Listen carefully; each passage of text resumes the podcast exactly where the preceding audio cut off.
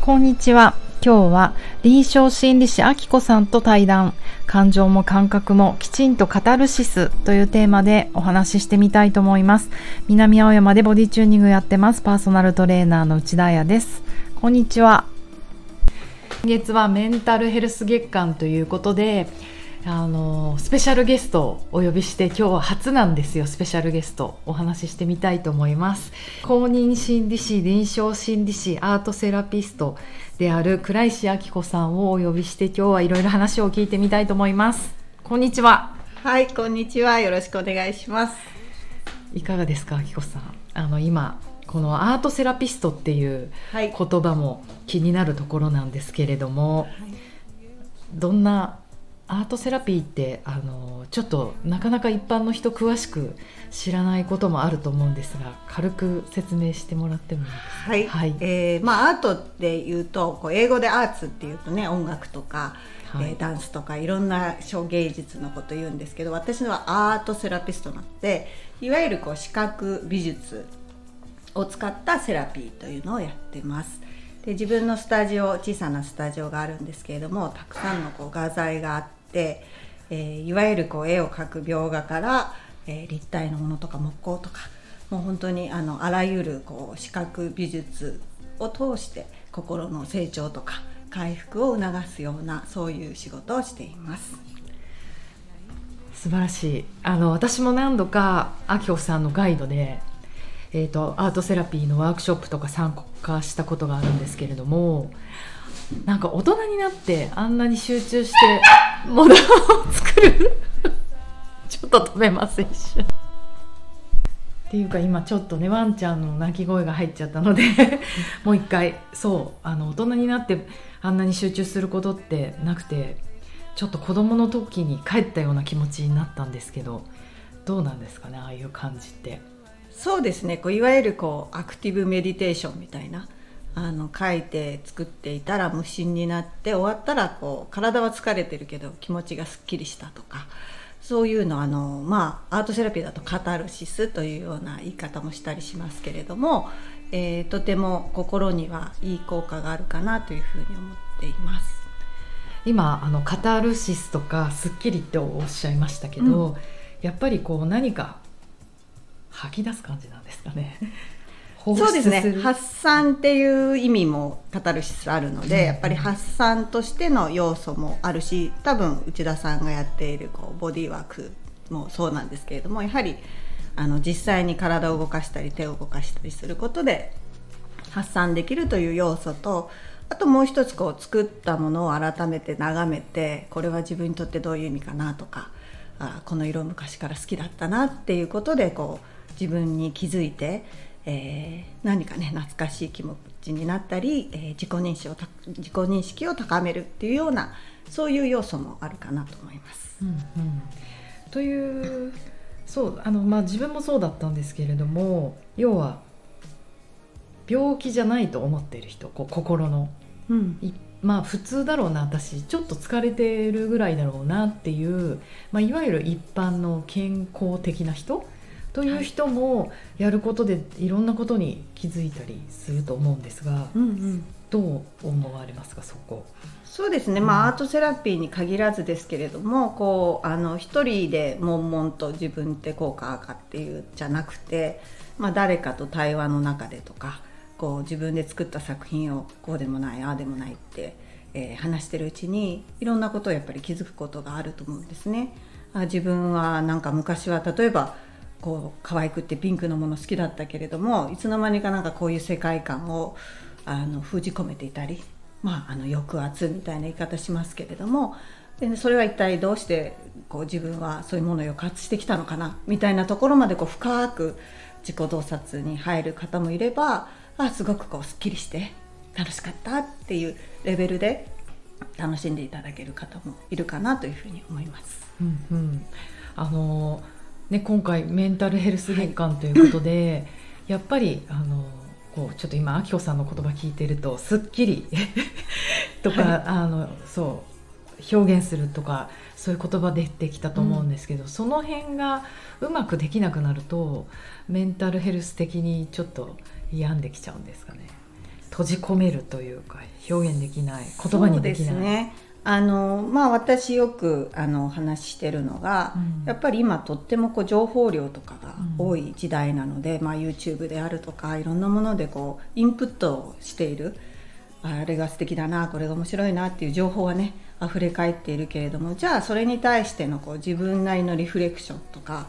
あそれがあのとっても好きですとか嫌いですとかなんかあのアウトプットしてるかっていうと意外とこう言語的にもしていないし非言語でもアウトプットが不足しているかなというのがあるので、うん、まあ、体を動かしてエネルギーを出すとかこういうふうに何かあの可視化された作品を外に作って出すっていうそのアウトプットっていうのがとても大きな意味を持つかなというふうに思ってます。うんうん。アウトプットも大切ですよね、うん、やっぱりそのインプットとアウトプットのバランスというか、はいはい、今もう情報化社会。だからあの毎日インスタ見ちゃうし、ツイッターも見る人もいると思うし入れる量がすごいじゃないですか。うんうん、で愛子さんもそうだけどワークショップとか開くと勉強したいっていう人たちがバッて集まって、はい、皆さんすごいインプットしてるなって思うんですよ。うん、でもそれもうまくアウトプットしとかないとなんかパンクしちゃいそうですよね。うん、うん、うん、そうですね。あとはそれをどうアウトプットするか発散するかって実はすごいあのテクニックなのかなと思ったりしていて、うんうんはい、私もあのあきこさんにいろいろ教えてもらうまではカウンセリングとかあのあとアートセラピーでさえ受けるのちょっと怖かったんですよね、はい。はい、なんか私の中の悪魔が出てきて、うんうん、うわーって発狂したらどうしようとか。でも結構そういうものじゃない。このアートセラピーとか、うん、あとあの Somatic Experiencing とか私の勉強した、はい、あの出し方結構上手だなと思ってうわーってならずにちょっとちょっと、はい、ちょっとちょっと出していくって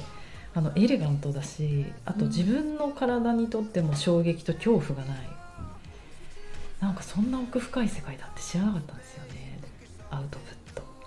そうですね、まあ、人によってはこういろいろと話してすっきりしたいとか、うん、うん、あのまあ、いろんなレベルの会話があると思うけれどもあの言葉にすることで、まあ、それが専門家であれ仲間にであれお友達とかとこう話してねすっきりっていう体験ができる方はそれとってもあの 分かりやすくて言語はいいツールだと思うしやっぱり中には語ることでしんどくなっちゃうとか口に出した途端にあのそれが抱えきれなくなるっていうようなこともあったりする時に、うん、あの体とかあの、まあ、アーツのようなものっていうのはとても有効かなと思っていて、えー、語らずにこう出せる、うん、うん、そしてさっきのカタルシスのようなものからまずスタートしてみてそこから少しずつねこう言語が出てくるっていう形はいいかなというふうに思ってます。うん、なんかそのストーリーをね、うん、まあ多くの人ってストレスって、はい、原因がこれって言えないストレスの方が大きいじゃないですか、うんうんうん、長年にわたるとか口にもしたくないとか、はい、思い出したくもないとか、うんうん、だからなんかそれをあえてストーリーにしないでなんか日々の状態の中でそれを表現していくってなんかいいですよね。うんうん、あのもう本当に何だろうな、まあ、ストレスの原因とかって考えると結構やっぱりそれだけで憂鬱になっちゃったりパンクしそうな人って多いと思うので、うん、なんかそれより以前の段階で自分が好きなもの、うん、好きな香りとか好きな色や好きな食感とかそういうものって何だろうっていうなんかそういう触れやすいものから自己認識を高めていって最近の自分の心の調子とか体の調子っていうことに関してもね少しずつこう自己認識高まっていくとそれが今度ケアにつながっていって。えー、メンタルヘルスのねさまざまな不調からの予防につながるかなというふうに思いますね。うんうん、なんか体の調子今日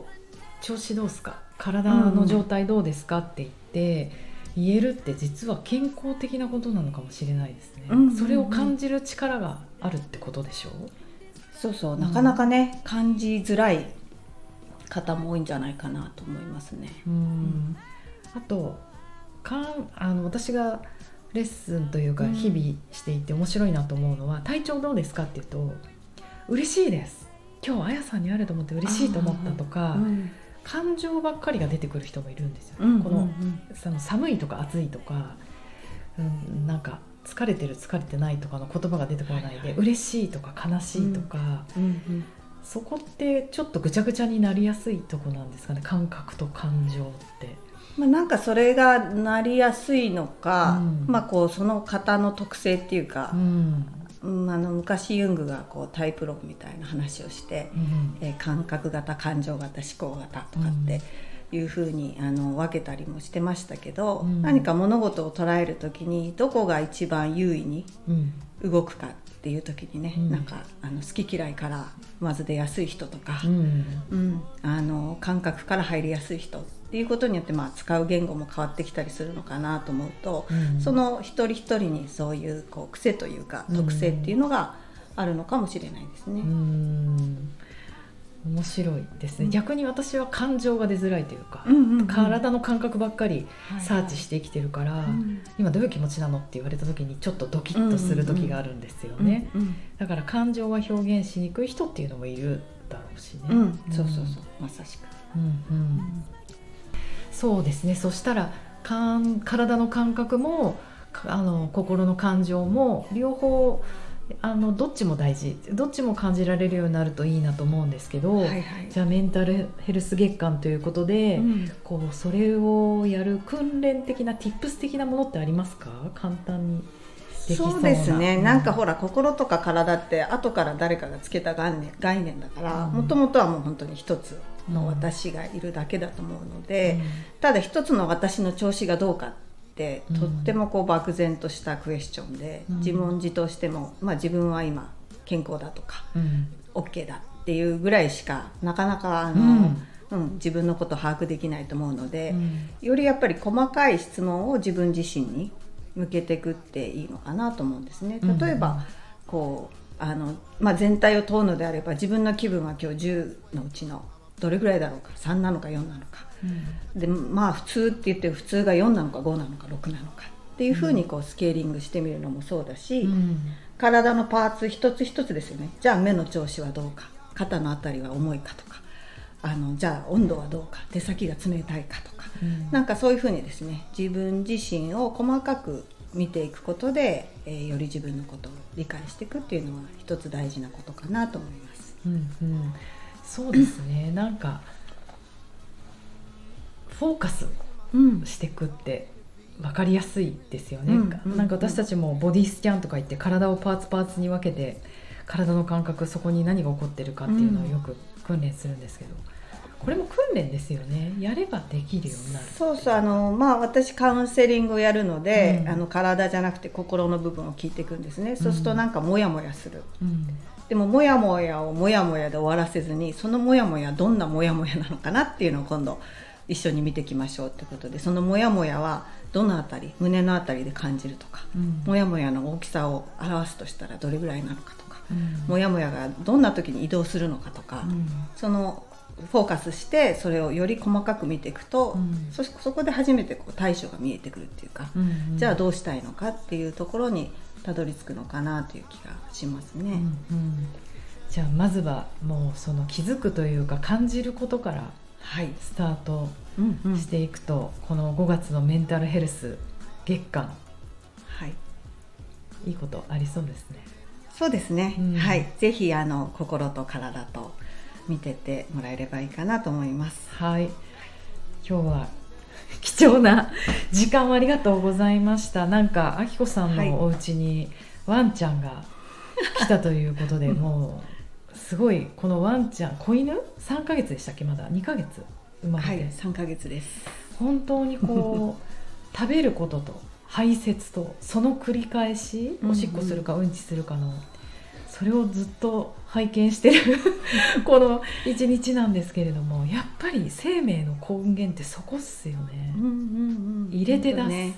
なんか本能的なものに触れるといろいろ考えますね。うん。皆さんもねちゃんと、まあ、情報インプットするのも大事だけどうまく排出は何？自分の感情もそうだしはい、学んだことはうまく出して循環させていきましょう。はい、